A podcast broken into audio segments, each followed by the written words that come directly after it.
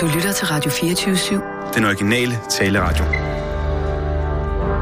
Velkommen til den korte radioavis med Rasmus Bro og Kirsten Birgit Schiøtz Kretz Hørsholm. Altså, har du været inde ved Jørgen og fået en espresso? Jørgen har fået espresso-maskine. Er det rigtigt? Nå, det vil jeg da også ind og have. Kom, det er en at få en sludder med en sladder med Jørgen. Ja. Fantastisk, han har mødt så mange. Altså, spændende mennesker i løbet af sit liv. Billeder af dem, også mange af dem. Nå, altså, hvem har han mødt? En Hella Jofin, Sidse Babett, en Tom Christensen, nå, en Anders Bjerkau, en Preben Heis. Nå, det var der mange. Jamen, han er også... han ikke også...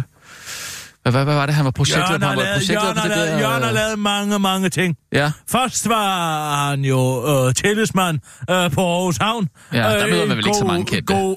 Det skal du ikke sige. Det skal du ikke sige. Jamen altså, Thomas Helmi, eller? En Peter A.G.,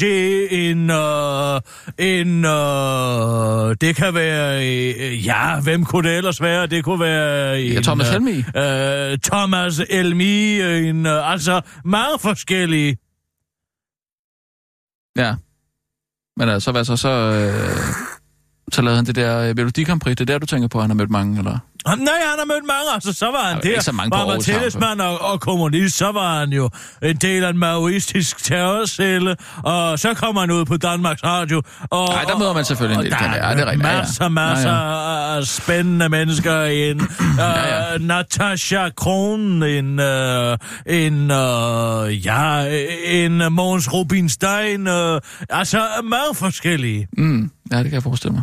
Og jeg tænkte jo lige at komme der i forkøbet en gang. Jeg vil gerne sige med det samme.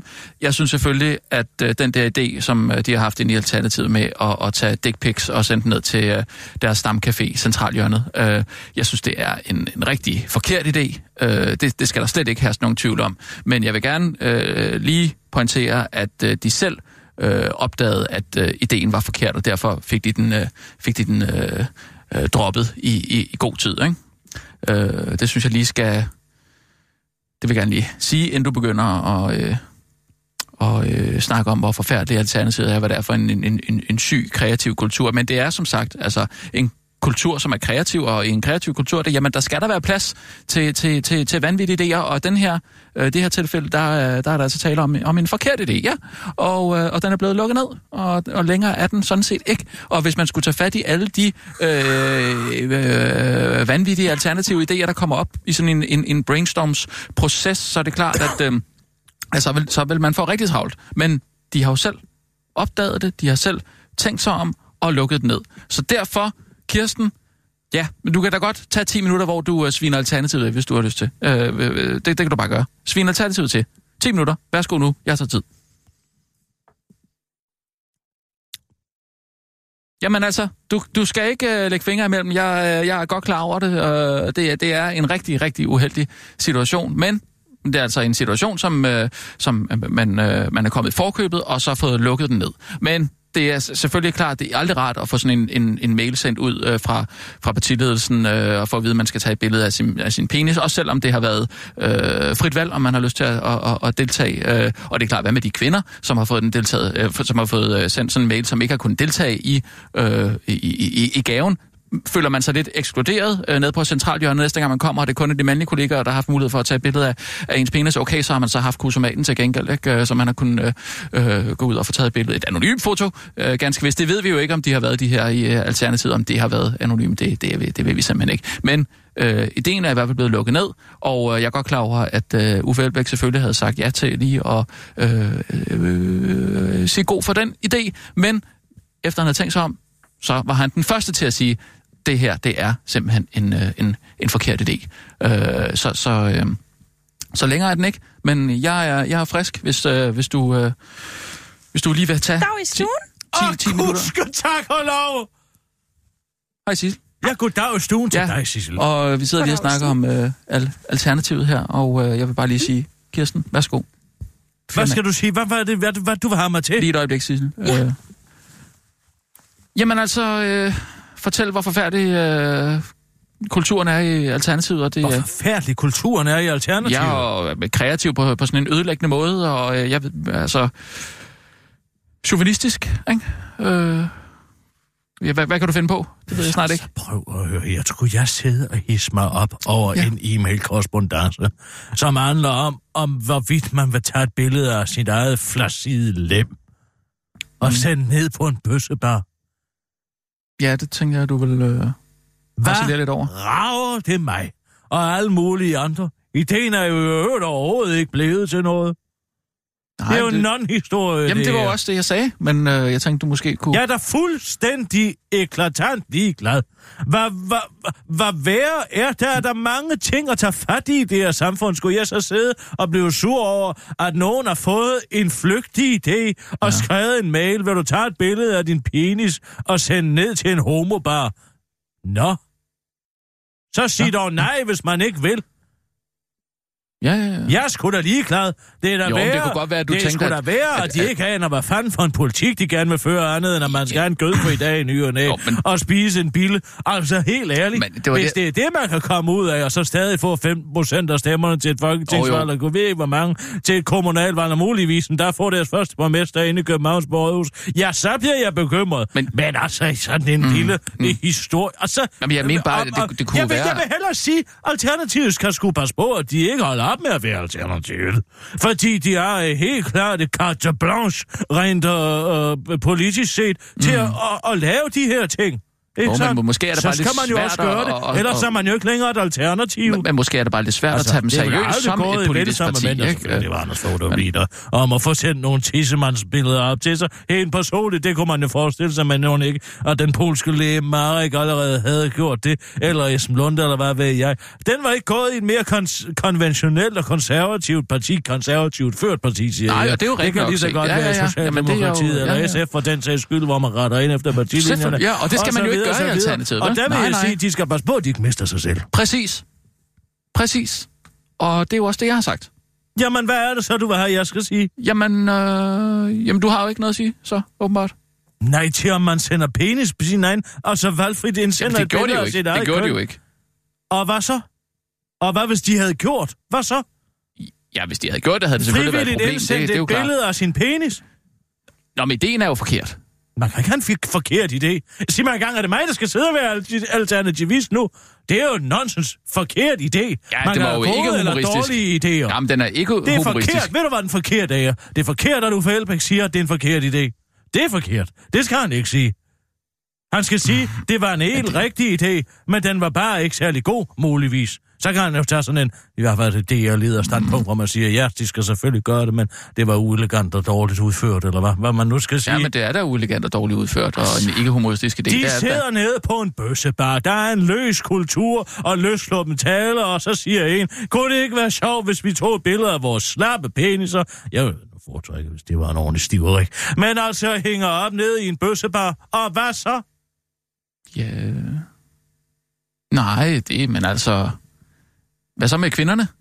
Ja, hvad med dem? De har jo ikke fået muligheden for at give nej, for man har jo ikke muligheden for at tage et billede af sit eget køn. Hvis man så gerne vil det, så tager der et spejl, står og skriver, så tager mobiltelefonen. Nej. Der er der rig mulighed for at få affotograferet sig selv for ned og understille. Og så kan de jo hænge det op på. Og det er jo så bare problemer, der ikke er nogen læbbar i den her by, fordi læpperne er så nære i, som det er. Det er jo ikke til at drive en læbbar, fordi de køber altid noget ind på baren. De smugler vodkaflasker og det ene og det andet op under skørterne ind og sidder og hælder op under bordet og sådan noget. Så snak med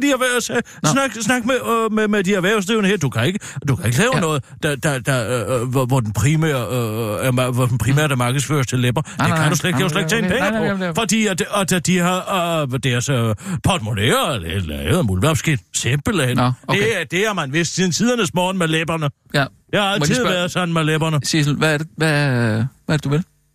Jeg tænkte bare, kan jeg ikke bare få min plads igen? Så kan du gå ind til Kirsten. Vil det ikke være bedre? God idé! Jamen, det er da også så hyggeligt, du er. Ja, altså, Tag ind til Jørgen og få et espresso. Hvad skal du have? Ja. Altså, hvad laver du? Prøv at lægge mærke til alle de fine billeder, der er på væggen. Det er fantastisk, altså. Der er en søs. Der er en søs Eline. Der er et billede af en Hella Jofin. Der er en Sidse Babett. Der er altså mange forskellige. Iben Hjejl. Ja, altså gode danske skuespillerinder, som han har mødt igennem tidens løb, men også herre Tom Christensen og Jes Ingers Liv. Ja. Og alle dem har han fået taget billeder med? Ja, det har han. Vi tager nogle nyheder. Jamen, hvorfor er du egentlig ikke på et af dem? Det er jeg da også. Det er bare ikke blevet printet endnu, for jeg har lige taget det. Vil du sidde her, eller hvad, Zissel? Ja, altså, jeg har ikke noget imod, at du får pladsen. Jeg undrer mig over, hvad du laver herinde. Om du skulle til møde herinde, eller hvad sker der? Jeg tænkte bare, at jeg lige kunne komme forbi. Jamen, det er da okay. Det er da okay, du må da gerne. Hvorfor skal man lige... Altså, når folk starter en samtale med goddag i stuen, så ved man da, at det er et fransk visit. Nå, jamen... Nå, det var jeg så ikke klar over. Jeg kendte ikke den regel. Så tænker jeg har fundet ud af noget helt vildt smart derhjemme. Jeg begyndte at rulle alt. Rulle alting sammen? Fordi det sparer helt vildt meget plads. Det så har papir, fiskestykker, karklode og sengetøj. Rulle det der sammen. Svætre. Det ruller du bare sammen? Du, juledue, løber. Og det sparer helt vildt meget plads. Så kommer det bare ind i sådan en bedroller. Det er under sengen. Det er der aldrig. Men det krøller ikke, eller hvad? Nej, det krøller nemlig lige præcis ikke. Det er det, du... Det har jeg aldrig tænkt over. Det har jeg aldrig tænkt over. Men jeg har godt vidst, hvordan man gør. Jamen, jeg folder jo mit tøj. Jamen, du skal rulle det. Så idiotisk. Det har jeg aldrig tænkt over. Det er simpelthen... Det må jeg altid sige. 1970'erne har ringet. De vil gerne have deres opbevaringssystem tilbage, du. Nå, jamen...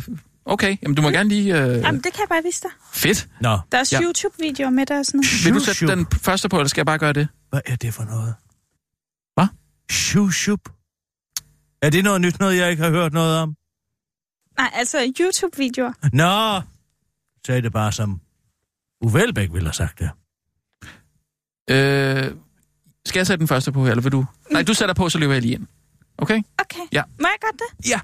Vil du så sige klar? Ja, klar, parat. Så den der.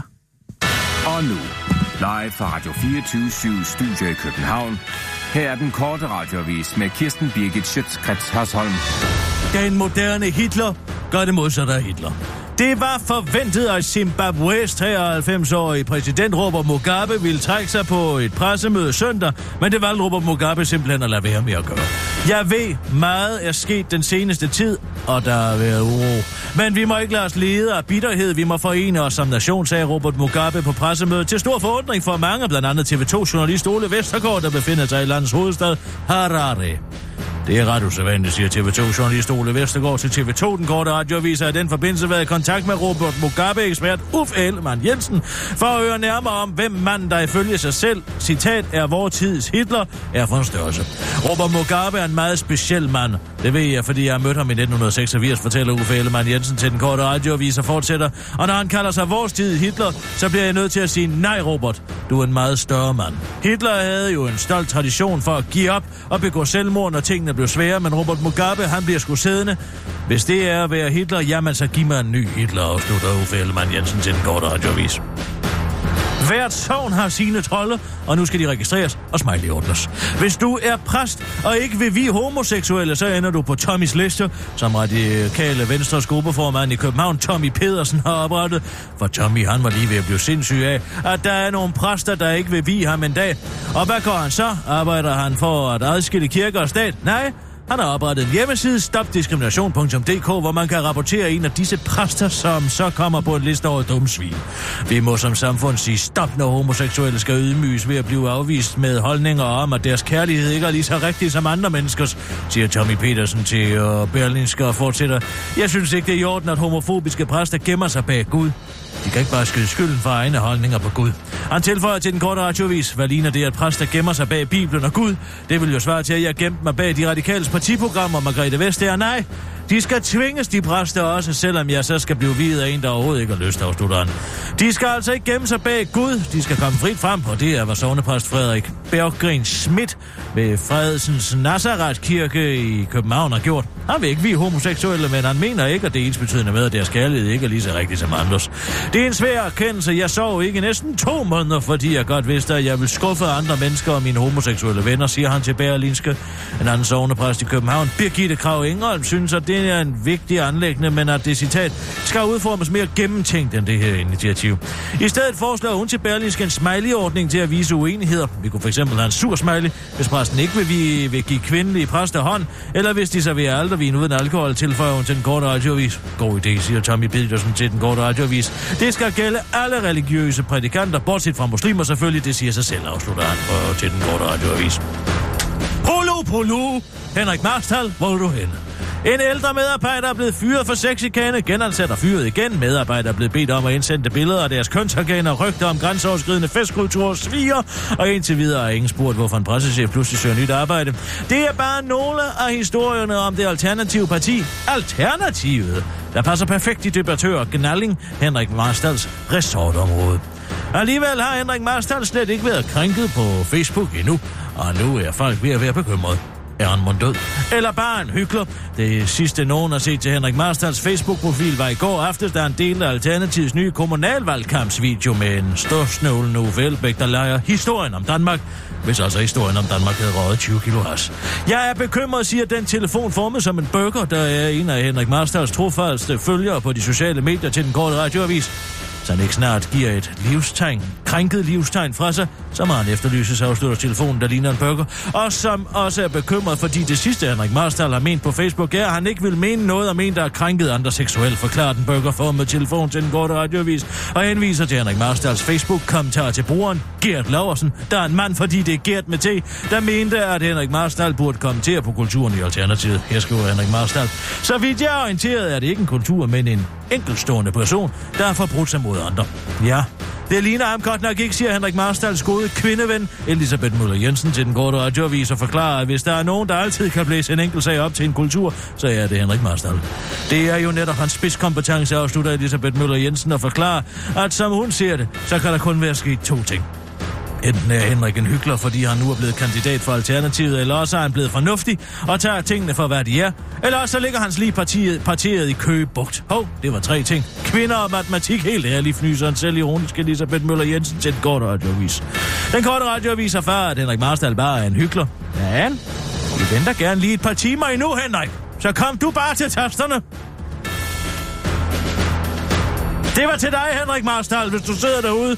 Vi venter bare på, at du finder på noget at skrive om den her syge kultur, undertrykkende kultur, der er i dit parti. Vi venter gerne. Kom frit frem.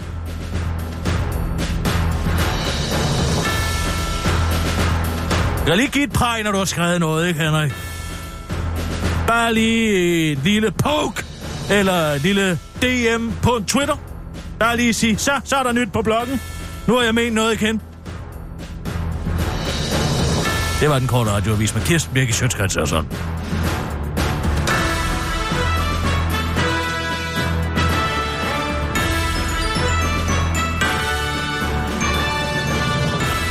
Ja tak, Kirsten.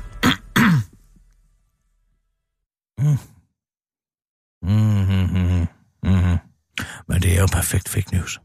Nu tillad mig lige, at jeg tager min fake news-bowlerart på et øjeblik, lige, hvis du vil være venlig, og tage din fake news. Og Zissel, jeg tror, der ligger en fake news-fest til dig derude. Tak. Nå. Har du været forbi og hentet en? Jeg vil egentlig også gerne have en fest. Nej, du har din balaclava. Jeg tror altså også, det er bedre til min hovedform. Den er meget god til din hovedform, Zissel. Det er fordi, jeg har sådan en hjerteformet hoved. Ja, det har jeg faktisk aldrig tænkt over før. Zissel, nej, nu tager jeg lige bowlerhatten af igen. Du har et meget hjerteformet hoved, Zissel. Tænk, det tror jeg slet ikke, mennesker kunne have. Jeg har lidt svært ved at se det. Kan du ikke se, at hun har sådan et... Det er lige før, at du ligner sådan en lille Betty Boop. Inden under håret, eller hvad? Jeg har svært ved at se det. Inden under håret? Ja, naturligvis inden under håret. Nå, jeg troede, men det var godt, at det var håret i sig selv, der skabte den hjerteform. Nej, altså... Han er jo sådan bunden af hjertet. Han er spidsen. Det er jo ikke et anatomisk korrekt gengivelse af der menneskelige hjerte. Det er jo den her sådan, ja, hvad skal vi sige, stiliseret hjerte. Mm. Du kender det fra tegninger. Jo, men så skulle... Emojis. Jeg kunne se det, hvis det var, at Zissel havde lidt ligesom Grev Dracula havde sådan en... altså sådan meget høje tændinger så i panden. Altså, de der er jo meget mere... Hvad har jeg sagt? Undskyld. Jeg orker ikke mere nu. Jeg kan ikke mere, Rasmus. Du har en sygelig fascination af Grev Dracula. Det er ligegyldigt, hvad vi taler om. Det har jeg da ikke. Så bliver det snedet hen på Grev Dracula. Det... Hvis det er bloddonation, altså salen, farven rød, kister du ser, det kan være et kors, et spejl, en kugle og sølv. Det er ligegyldigt, hvad det er. Så kommer det over. Hvis du ser en gren på vejen, så siger du, gud, den kunne man lige bruge til at dolke Grev Dracula i hjertet med. Altså, nu må du stoppe. Jeg ved ikke, hvor den her fascination kommer fra. Det er usundt. Det er det altså. Det vidner om en ensporet tankegang. Ja, det alt kan ikke drejes over. Faktisk ikke, hvad du snakker om. Alt kan ikke drejes over. Det drejer ikke alt over på. Det er som at tale med Van Helsing, det her. Jamen, jeg aner simpelthen ikke, hvad du sagde om. Du nævner Grev Dracula hver 30 minut. Jeg har aldrig nævnt Grev Dracula før. Da vi leger 20 spørgsmål til professoren, der insisterer du på, at hver eneste person, jeg har, er Grev Dracula. Du har nævnt det i hver vittighed, vi har af dem. Det er om vampyrer, eller om centraleuropæiske adelige, eller et eller andet. Hvad ved jeg? Jamen... Det er usundt. Og du kan ikke engang selv se det. Det er meget nærliggende at vælge Grev Dracula som et emne. Nu går det igen. Jamen, det er første gang, jeg nævner Grev Dracula. Men altså, det er jo vanvittigt. Vanvittigt, altså, det er rigtigt, hvis vi lavede 20 spørgsmål til professoren, ja, så ville det være meget nærliggende at tro, at du havde valgt ham. Hvorfor? Hvorfor i alverden skulle jeg vælge Grev Dracula? I mit enorme referenceområde. Det kan være hvem som helst. Jo, klassiske komponister, malere, forfattere, astronauter, Dr. Faustus i fiktion. Ja, det kan Dr. være... Faustus. Han er da ikke Grev Dracula. Nej, men det der tæt på sådan en... Nej, overhovedet ikke. Sådan en uhyggelig gentleman. Dr. Faustus der... møder Mephistopheles. Ja, men altså, jeg mener, en uhyggelig gentleman, det kunne man da godt forestille sig, at du ville pege på som, altså, som en mulighed. En uhyggelig gentleman? Ja. Sådan også lidt erotisk, ikke? Hør lige her engang. Ja. Nu spørger jeg dig lyn over det. Ja. Er Grev Dracula med i Baskerville? Ja. Nej! Hvad? Nej, han er ikke! Jeg er slet ikke med. Jamen altså, Arthur Conan Doyle har aldrig skrevet et ord om Grev Dracula. Er du sikker? Ja, det er Sherlock Holmes. Jeg tænkte på bræddet til Draculas kiste, Dennis Jørgensen. Hvorfor i alverden tænker du på den? Jamen, kan du ikke fordi se... du nævnte en bog, så kom jeg bare til at tænke på den. Så kom du til at tænke på en Dennis Jørgensen-bog. Ja, men det var fordi, vi snakker om altså, Dracula jo. Det er simpelthen en analfabets varemærke. Og tænk på romaner af Dennis Jørgensen. Hvor er det? Nej, det gør jeg ikke. Det er fordi, vi har talt om Grev Dracula, og du nævner en bog, så er det da nærliggende, jeg kommer til at tænke på den. Så det er simpelthen en snørklet hjerne. Jeg aner simpelthen ikke, hvad du snakker om. Jeg har aldrig nævnt Grev Dracula før. Skal vi tage det der huer på, eller hvad? Ja, tak. Hold kæft. Du skal ikke sige hold kæft til mig. Jeg er fuldstændig overbevist om, at jeg er ret, når jeg siger, at du har en sygelig fascination af Grev Dracula. Altså, jeg har ikke nogen plakater af ham derhjemme, hvis det er det, du tænker. Nej. Men du har en kappe. Har du ikke også? Ja. Jo, i udklædningsskabet. I udklædningsskabet? Ja, men det er jo fordi, jeg Grev Dracula en gang imellem til Halloween og sådan noget. En gang imellem? Det er både til fastelavn og til Halloween. Og du bliver ved med at spørge, om vi skal have temafester herinde. Nej, det passer simpelthen ikke. Transylvanien og dit og der. Nej, det er der sgu da aldrig spurgt om. Altså, jeg har taget fake news besætterhuen på. Ja, tak. Så tager jeg min bowler af Zissel, hvis du vil være venlig at tage din fest på. Ja. Hvad er det, vi skal snakke om? Jamen, jeg tænker bare over. Det her er jo en non-historie med Alternativet, ikke? Der er ikke sket noget. Nå, så jeg tager den lige af igen, så. Nej. Hvad? Det er jo fake news. En art fake news. Hvad er fake news? Ja, en rapportage om noget, der ikke er sket, og så skal vi alle sammen blive farvet over det. Det men jeg bider mærke i, at pressechefen derinde, han skriver, så skulle I bare se, hvad der ellers er idéer, der ikke er blevet til noget. Og så kom jeg til at tænke på online-posten. Vi kunne lave 5 idéer i Alternativet, du ikke vidste, der ikke var blevet til noget. Ja, men er det nu en god idé at lave fake news med Alternativet? Ja. Fake news med Alternativet? Fake news med Alternativet, det er jo historier om nogle idéer, der ikke er blevet til noget. Ja, det er en fantastisk idé. Zissel, vil du være venlig at ringe til? Ja, det kan du tro.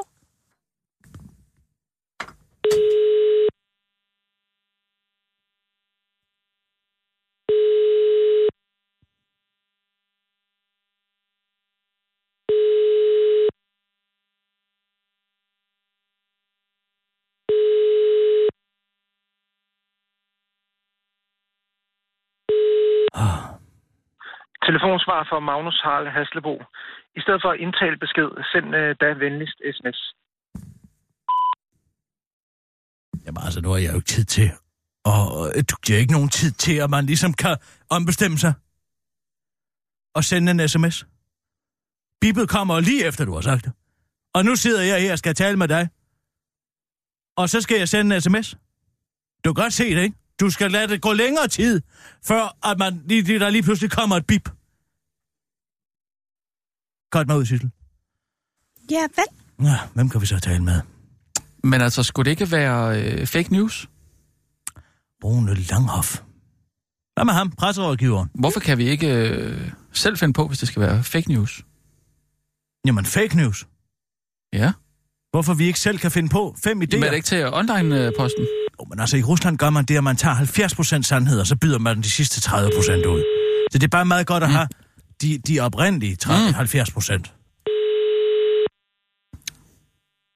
Det er jo mandag.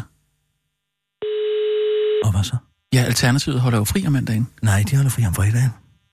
Nej, det er da mandagen, der holder fri. Nej, du har ringet til Rune Langhoff, presserådgiver i Alternativet. Jeg kan ikke tage telefonen der holder fri om mandagen. Læg en besked, eller send mig meget gerne. Nej, du tænker på bagerierne. Nej. Bagerierne holder sgu da ikke fri om mandagen. Goddag, du taler med Kirsten Birgit Schiøtz Kretz Hørsholm. Jeg ejer onlineposten.dk, og i den forbindelse så vil jeg høre, om vi måske kunne få tilsendt en liste over de andre idéer i Alternativet, som ikke er blevet til noget.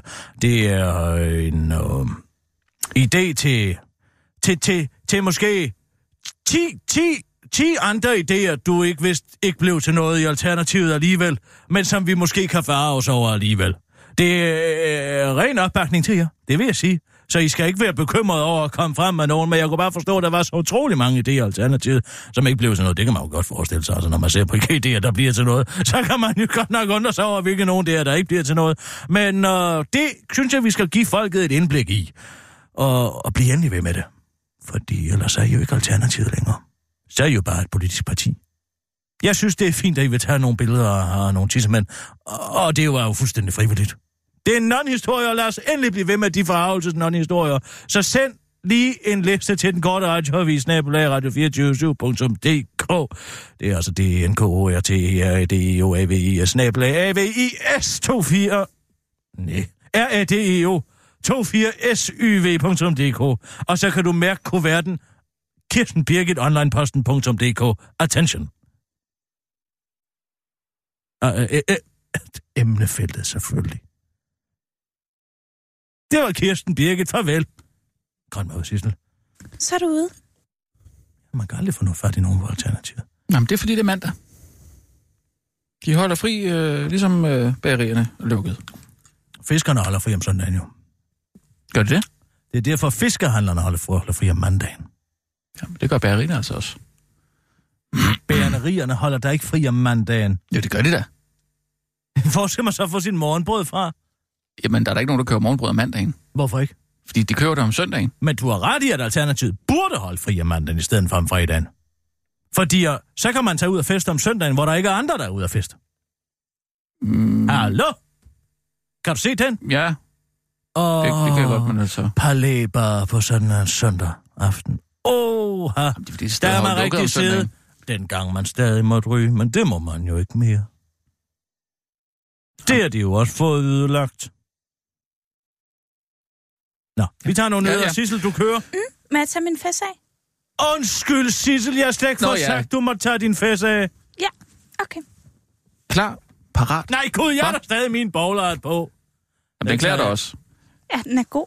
Klar, parat, skarp. Og nu, live fra Radio 24/7 Studio i København. Her er den korte radioavis med Kirsten Birgit Schiøtz Kretz Hørsholm. Google overvejer Danmark til stort datacenter på grund af høj forsyningssikkerhed, masser af grøn el og en af Europas laveste elpriser, lyver minister. Google har købt en grund på 131 hektar ved Åben Rå. På grunden overvejer selskabet at oprette et nyt datacenter, det oplyser Google i en pressemeddelelse, der vækker glæde i regeringen, skriver BT, der også har talt med en stor lyvende klimaforsynings- og energiminister Lars Christian Lilleholt. Det er et skud for Danmark.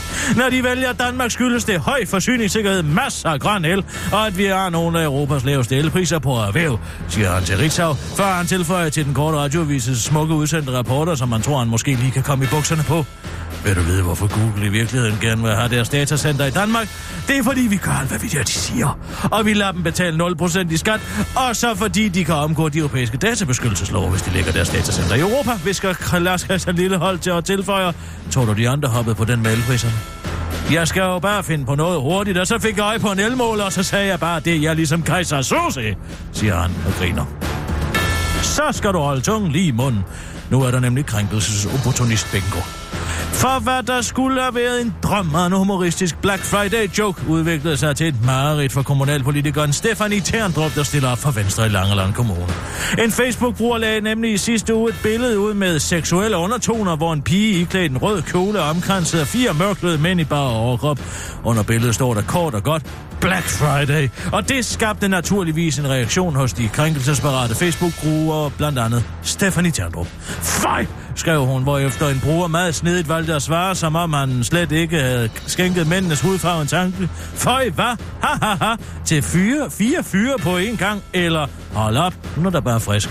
En kommentar, som fik Stephanie Terndrup til at hoppe direkte på limpinden og skrive følgende kommentar. Farvevalget. Den kommentar farvede dernæst nogle helt andre krænkelsesparate Facebook-brugere, blandt andet Imran Sauer, der selv er perker, og derfor næsten står på toppen af krænkelsespyramiden. Jeg bliver stødt, fordi jeg selv er mørk. Der ligger bare en racistisk undertone af, at der er nogen, der er bedre end andre, som man siger til nogen og tilføjer. Når man er talerør for et parti, så skal man være den, man er. Hvis hun er den, hun er på den humor, hun har, og de har de holdninger til farverige mennesker, så er der ikke noget i vejen for, at offentligheden ved det. På den måde er hun ikke én person, når hun er offentlig, og en anden bag facaden på sociale medier, som en lidt kringlet forklarer til og fortæller, at han nu har meldt Stephanie Terndrup til Facebook-politiet. Hvad ellers? Den lokale venstreformand Bjarne Møller Petersen har også skulle holde tungen lige i munden, da han over for Fyns.dk skulle forklare, at han naturligvis tager afstand til enhver form for racisme, men samtidig peger på, at han måske tror, at Stephanie Terndrup er blevet misforstået.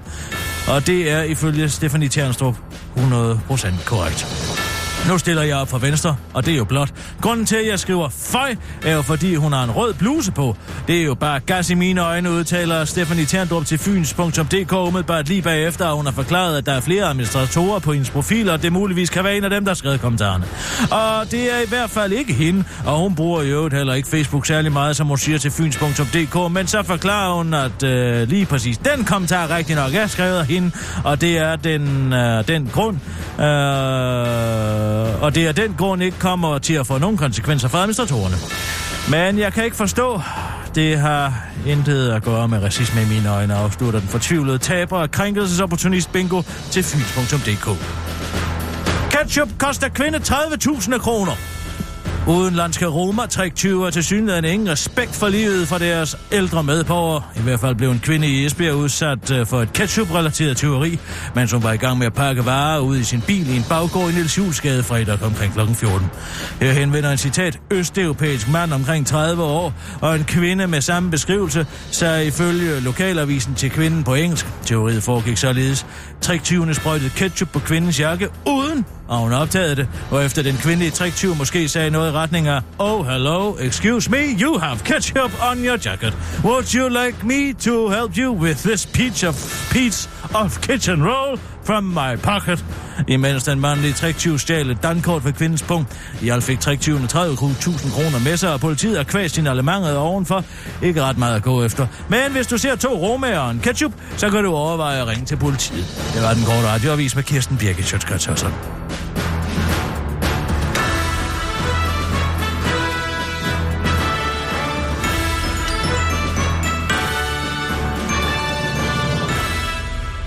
Ja, tak, Kirsten.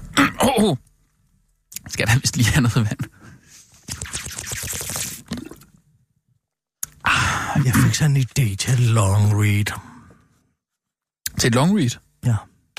Hvor til weekendavisen? Nej, jeg kan ikke selv skrive det. Jeg kan ikke selv skrive det. Har du ikke tid, eller hvad? Det er for åndssvagt. Det er for åndssvagt? Ja, det er simpelthen for åndssvagt. Men det er en perfekt idé. Hvorfor får du sådan en idé? Jamen, kender du ikke det? Man har sådan en kringlet sno i hjørnet, ikke? Og så måske står man i badet og vasker sig, og pludselig er der 2 ting, der lige ramler sammen op i hjørnet, og så tænker man, det kunne blive til en artikel. Men jo, det kender jeg godt. Jeg kan ikke skrive den. Nå? Jeg kan ikke skrive den. Hvad er idéen?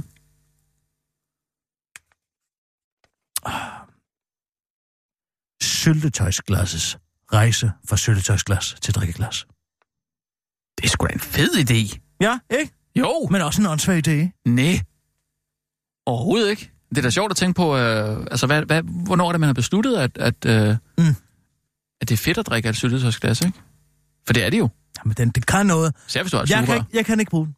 Og så skulle jeg komme ind til Martin Krasnik og sige, nu vil jeg kunne godt tænke mig at skrive, og så... Nej, hold op! Og gå ind og skrive om syltetøjsglasset. Nå, det kunne da... Nej, men man skal på den anden side være generøs. Man skal huske at være generøs med sine idéer. Det nytter ikke noget, man går og knapper til og holder dem for sig selv. Zissel, ring til Torben Sangild. Mm. Hvad vil du give den til Torben Sangild? Han er ekspert i at skrive snorhåndsværtitler.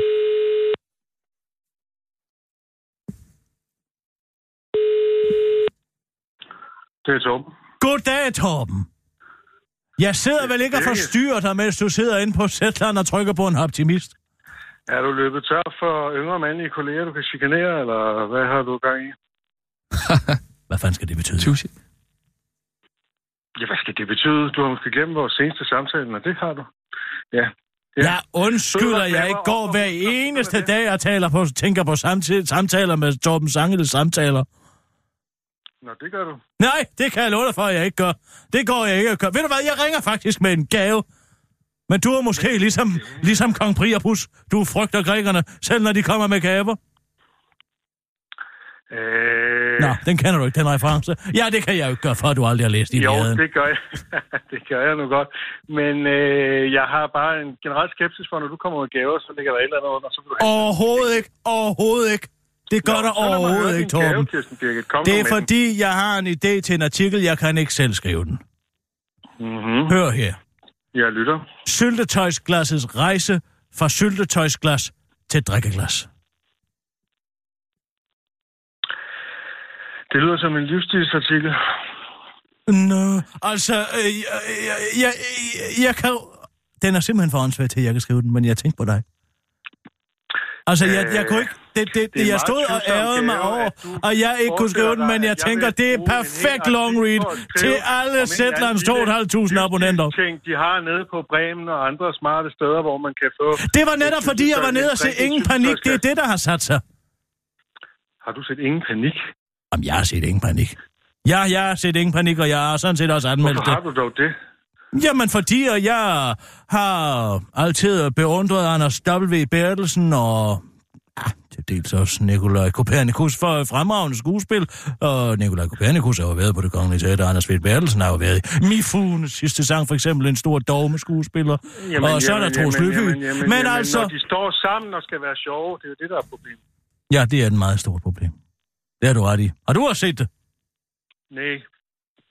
Nå? Men, jeg har set en smagsprøve, og det var ikke... Det var nok. Det bekræftede min forhold. Nej, men jeg fik netop en drink i et syltetøjsglas. Og derfor så tænker jeg, det er da lige noget for dig at undersøge. Altså, hvordan... Hvis, altså, du skriver jo om gravsteder, og om... brandkogler og alt muligt andet inde på Shetland. Du læser jo tydeligvis ikke mine artikler. Jeg har senest skrevet om konspirationsteorier. Det er ret langt fra syltetøjsglas. Om du har da skrevet om gravsteder, har du ikke? Jo, jeg har skrevet om gravsteder. Nå, jeg synes nok, jeg kan huske det. Men altså, så skulle du da ikke holde dig for fint til den fine idé. Men nu er jo et noget større emne end syltetøjsglas. Hvorfor er det det? Alle de tusindvis af år om at preservere fødevarer, det er da dybt interessant. Eddike og salt og det ene og det andet. Hvorfor, mener du virkelig... Før køleskabets teknologi, køleteknologien. Hvad? Mener du virkelig, at det er et vigtigt emne? Nej, det er jo derfor, jeg giver den til dig. Jamen, hvorfor fanden gør du det? Du gør jo bare... Jeg gider da ikke at skrive om det. Jamen, jeg troede, det var det, der var ideen. Kirsten Birgit, altså... Jamen, undskyld mig, jamen, så har jeg da misforstået et eller andet. Jeg troede da, det var det, der var ideen med Shetland. Åh, kæft, mand. Du er simpelthen... Jeg vidste, der var et eller andet. Du skulle håne mig med et eller andet. Du kan ikke komme derover. Jeg har skrevet om gravsteder blandt andet. Jamen, så skal du have 1000 gange undskyld, Torben. Ja, det er da en ærgerlig situation. Jeg var da overbevist om, at det var det nærmeste hele raison d'être på Shetland, når man skulle... Først selvfølgelig stjæle et layout. Nå. Ej, han er altid så sur. Hvorfor er han så sur? Jeg forstår det ikke så godt, han kunne have grebet. Jeg synes det er meget spændende. Så skriv du den. Jamen, jeg var jo ikke på Shetland. Men det er da meget sjovt, fordi jeg tror første gang, jeg tænkte på syltetøjsglasset som noget, man kunne drikke af, da jeg så Kill Bill 2, tror jeg. Der kan jeg nemlig huske... Ja, der tror jeg nemlig, Michael Madsens karakter, han hælder jo nemlig han laver en drink, og så hælder han det op i den og tænker, det kan man sgu da sagtens... Det ser sgu da meget fedt ud. Aha. Så jeg tror måske, der er noget der. Nå. Jamen altså, det er det startede for mig i hvert fald. Hvis de ikke vil købe den, så kan du da prøve piu piu, eller format. Ej, den er måske meget god til format. Ja, det tror jeg, den er en format til. Format. Ja. Lad os lige tage nogle nyheder engang. Nej, vent nu lige lidt. Hvad?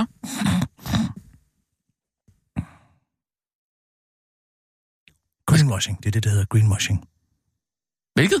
Greenwashing. Det er det hedder, når amerikanske selskaber lægger deres store energisugende datacenter i... altså, nu har Amazon gjort det. Mm. Ved du, hvad det interessante er ved den her historie om, at nu ved Google overveje, og I var vi også heldige 131 hektar nede ved Morfjord. Fantastisk. Men der er ikke nogen, der skriver om, at den ligger lige ved siden af Apples grund. Nej. Google har en grund lige ved siden af Apples grund. Ja... Blomstre som en appelsgrund. Altså, forstår du? Så kan de lede og udspionere hinanden. Og den eneste grund til... De har lagt sig derfor... De købte grunden lige ved siden af Apple. For at udspionere. Som også har en grund oppe ved Viborg, ikke? Og nu er Amazon en. Der er 5 datacenter. Men det de så gør, når de så tager tilbage til USA, og de spørger, hvorfor har I lagt jeres fine, store datacenter uden for Europa? Jamen, det er fordi, der er så meget vindenergi. Det er så grønt og så is, og alle vores datacenter kører på vindenergi. Greenwashing. Det er også fedt, hvis man kan gøre det. Man vasker sine blodige big data-fingre og hænder direkte ned i en vindmølle. Det er derfor, man gør det. Ja, selvfølgelig, fordi de får nogle meget fordelagtige skatteregler, det nævner Lars Christian Lilleholt jo ikke så meget om. Ej heller nævner han så meget om, at det bare er for, at europæerne ikke kan lægge sejren mod de her store datacenter og datatech-giganter for at hive big data ud af Europa. Det er jo den europæiske databeskyttelseslov, ikke? Ja. Der har de jo været efter dem nede i EU. Man kan ikke hive dataen ud af Europa og behandle den i deres datacenter i USA. Det skal behandles i Europa, og svips, så kan man både få lov til at betale 0% i skat, man kan få lov til at greenwashe hele sin institution, og man kan undlade at betale EU en kæmpe bøde for brud på databeskyttelsesloven. Og så siger Christian Lilleholt, at det er på grund af de lave elpriser. Vi er jo stor prøveballon for hele Silicon Valley i Danmark. Men altså, der er dronelufthavne i os. Og... En masse arbejdspladser. Til hvad? Til at bygge det, ja. Og hvad så? Jamen, det er da vel en god start. Ja, så skal der vel også være nogle andre. Skal Kette Total nede fra Åben Rå Fjord gå og kigge på Google server, eller hvad? Hold nu op, din idiot. Lige så snart, at det er sat op, og de 90 bygningsarbejdere er færdige, så er der sgu da ikke noget, der hedder arbejdspladser til Danmark længere. Nej, men så kan det jo være, at de skal... Hvad kan det så være? Jamen, måske skal det noget dansk design inde i bygningerne, ikke? Det kunne man da godt forstå. Ved siden af sådan en server? Så vil du lige have sådan en Stelton? Jeg ved ikke, hvad de har tænkt sig at sidde på derinde, men altså, det kunne man jo godt forestille sig, at de købte noget af Arne Jacobsen, eller hvad det er. Ja, undskyld, jeg ser hurra, muligheder. Hurra. Og hvor skal de så købe dem? Hos Finn Hjul. Og hvem er ejet af dem? Hvem ejer Finn Hjul? Skandinavisk Tobakskompagni. Og så går pengene direkte ned i tobaksgiganternes lomme. Nej, det er jo selvfølgelig ikke så godt. Vi tager nogle nyheder, jeg er forpustet. Ja. Klar, parat, skarp. Og nu, live fra Radio 24/7 Studio i København. Her er den korte radioavis med Kirsten Birgit Schiøtz Kretz Hørsholm. Svend Brinkmann mener noget, som du lige kan tænke lidt over. Psykologiprofessor og selvhjælpsbogskriver Svend Brinkmann har noget at sige om den tid, vi lever i. Svend Brinkmann mener, at det er en trist med en kultur, hvor alle konstant vil se sig, hvor meget kun har værdi, hvis det deles med andre på de sociale medier. Så Svend Brinkmann mener, at vi skal lære at være alene hele tiden, og at ønske, uden at ønske at blive set.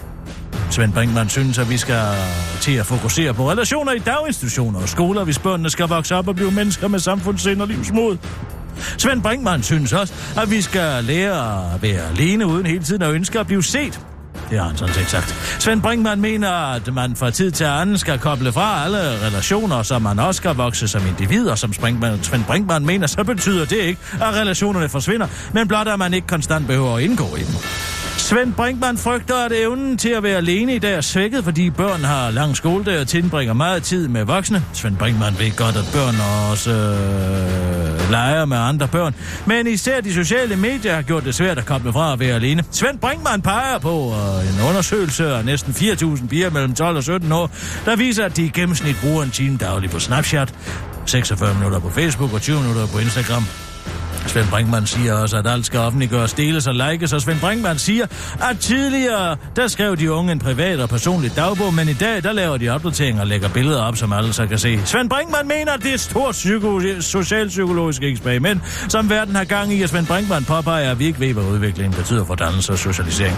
Svend Brinkmann mener også, at voksne ikke er bedre, fordi vi lægger billeder af avocadomad og vores løbetur op, og næsten ingen er længere alene, men mange er ensomme. Svend Brinkmann refererer også til Sartre, som på et tidspunkt har skrevet, at helvede er de andre. Derfor mener Svend Brinkmann, at både børn og voksne er afhængige af at blive set af andre, og på den ene side så er det trist, når mennesker lever uset.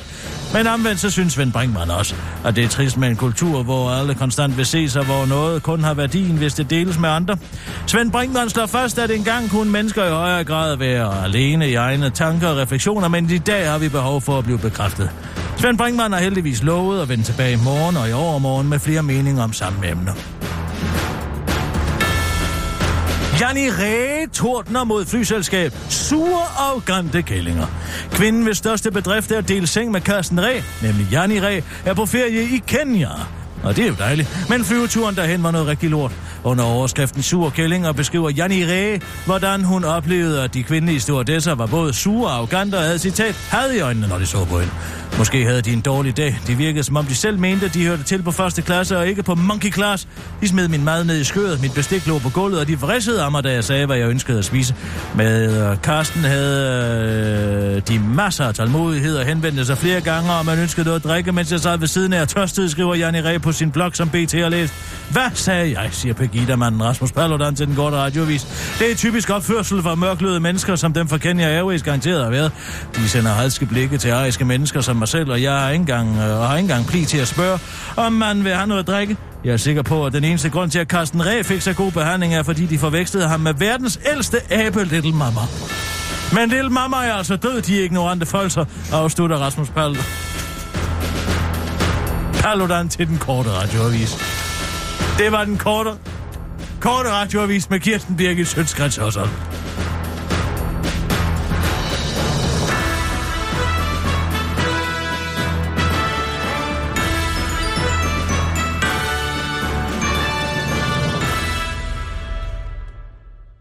Altid også. Nej, jeg ved ikke, hvad man skal gøre med det, Google. Altså, du... Nå gud, der har vi jo den forsvundne fuldmægtige. Hej, Michael. Har du slået en polorytter ned og stjålet hans tøj? Jeg tror mere, det er mig, der skal sige, når der er i. Gud, hvor du savler. Er du ved at få tænder?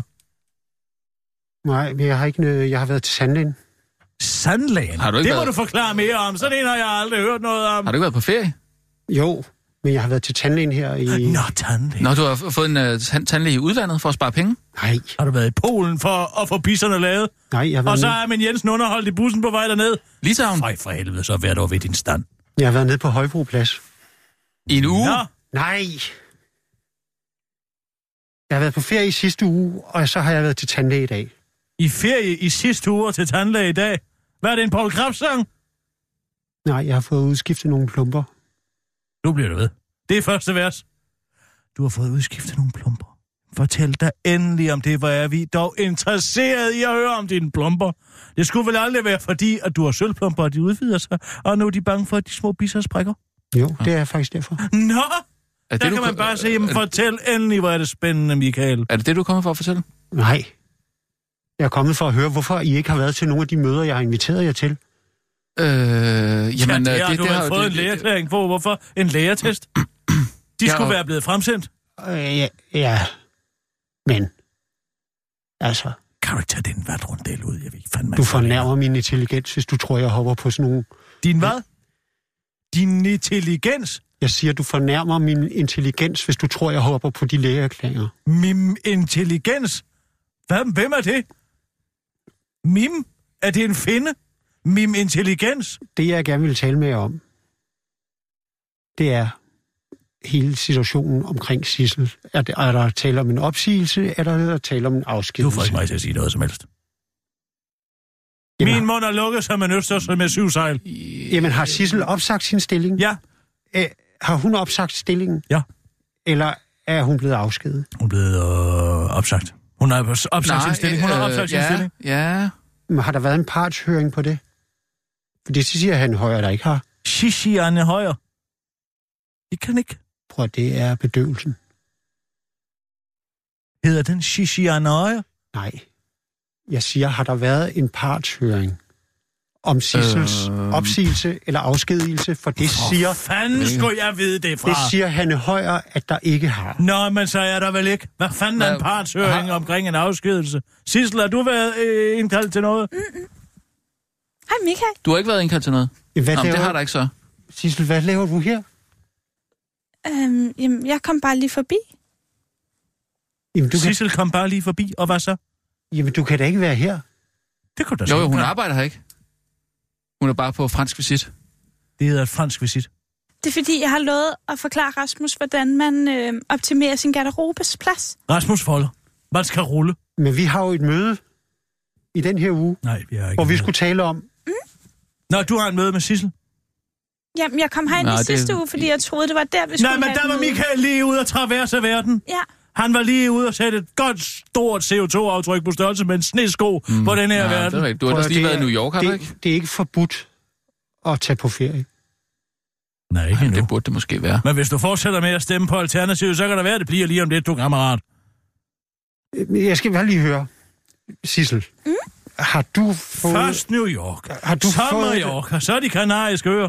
Har du fået et opsigelse? Det er jo månedens gæst. Har du fået et opsigelsesvarsel? Nej. Det tror jeg ikke. Men det var jo, fordi hun selv sagde op. Nej, fordi Kirsten fyrede mig. Jeg husker det bestemt, som om du sagde op, Zissel. Ja. Og desuden, hvis jeg havde fyret dig, så havde du været blevet sindet. Er du blevet sindet? Det er rigtigt, man kan ikke bare blive fyret. Ja, lige præcis. Men det kan man ikke, hvis man ikke bliver sindet, Zissel. Og det ville du vide, hvis du skulle spille dine kort rigtigt. Men Zissel er jo stadig på løn herinde. Jamen, hun arbejder heller ikke. Nej. Kan du ikke give ham et lomtørklæde? Det er jo fandme som at se en rabiesbefængt pitbullterrier. Men jeg forstår simpelthen ikke, altså om der er tale om, at du er blevet fritstillet, eller opsagt, eller afskedet. Og hvad for en krav, du har på godtgørelse? Jamen, ingen af delene, vel? Har du fået godtgørelse? Altså, hvad fanden er det, du siger? Godtgørelse hedder det. Men... Nu siger du mem igen. Altså, Kirsten sagde bare, at jeg var fyret af, at hun ikke ville se mig. Og så siger Zissel, lige før jeg siger det, siger hun, jeg siger op. Fordi du siger nemlig til mig, Zissel, du kan... Altså, nu citerer jeg direkte, Zissel. Du kan ikke fyre mig, jeg siger op. Så det betragter jeg som noget. Det er jo rigtigt. Men det er, fordi jeg først er blevet fyret. Nej, fordi jeg kan ikke fyre dig, og det er du fuldstændig ret i, fordi jeg har ikke sindet dig. Stop! Hvad er begrundelsen for opsigelsen? Og er den saglig? Altså... Jamen, og så Zissel vælger at sige op, fordi hun har været igennem en længere periode en intrigant så af dimensioner. altså, det er derfor, jeg bliver fyret. Jo, det er derfor, Zissel vælger at sige op, fordi som Zissel så rigtigt siger, du kan ikke fyre mig. Ja, men så skal medarbejderen fristilles. I det her. Du skal bare holde Marian udenfor, det behøver den savlende snotklat jo ikke at vide noget om, vel? Bare fordi jeg har fået lavet nogle ubrugelige plomber engang, så får du lavet i guld, i stedet for det her kviksølvserstatning. Men jeg forstår simpelthen ikke, hvorfor vi overhovedet står her, og Zissel er her, og vi står, og jeg har inviteret jer. Det er bare fordi, jeg er på besøg. Zissel er på besøg, fordi at Rasmus folder sit tøj forkert. Men var det derfor, du kom? Ja. Jeg ved ikke, om det er fordi bedøvelsen er ved at forsvinde, men jeg er fuldstændig rundt også. Altså, jeg kan ikke forstå den her medarbejdersag. Jeg har aldrig oplevet en sag, der var som den her. Jamen, jeg ved ikke, om vi skal have... Ja, er du så overrasket, at spyttet står ud af kæften på dig? Ej, altså... Jeg tænker bare, hvor skal jeg starte? Slap lige af, Uffe Elbæk. Og hvor skal jeg begynde? Giv dig venlig at artikulere, når du taler. Det er ikke til at holde ud og øve på det snøvlende adfærd. Nu skal jeg forklare dig, hvordan det hele er. Er det det?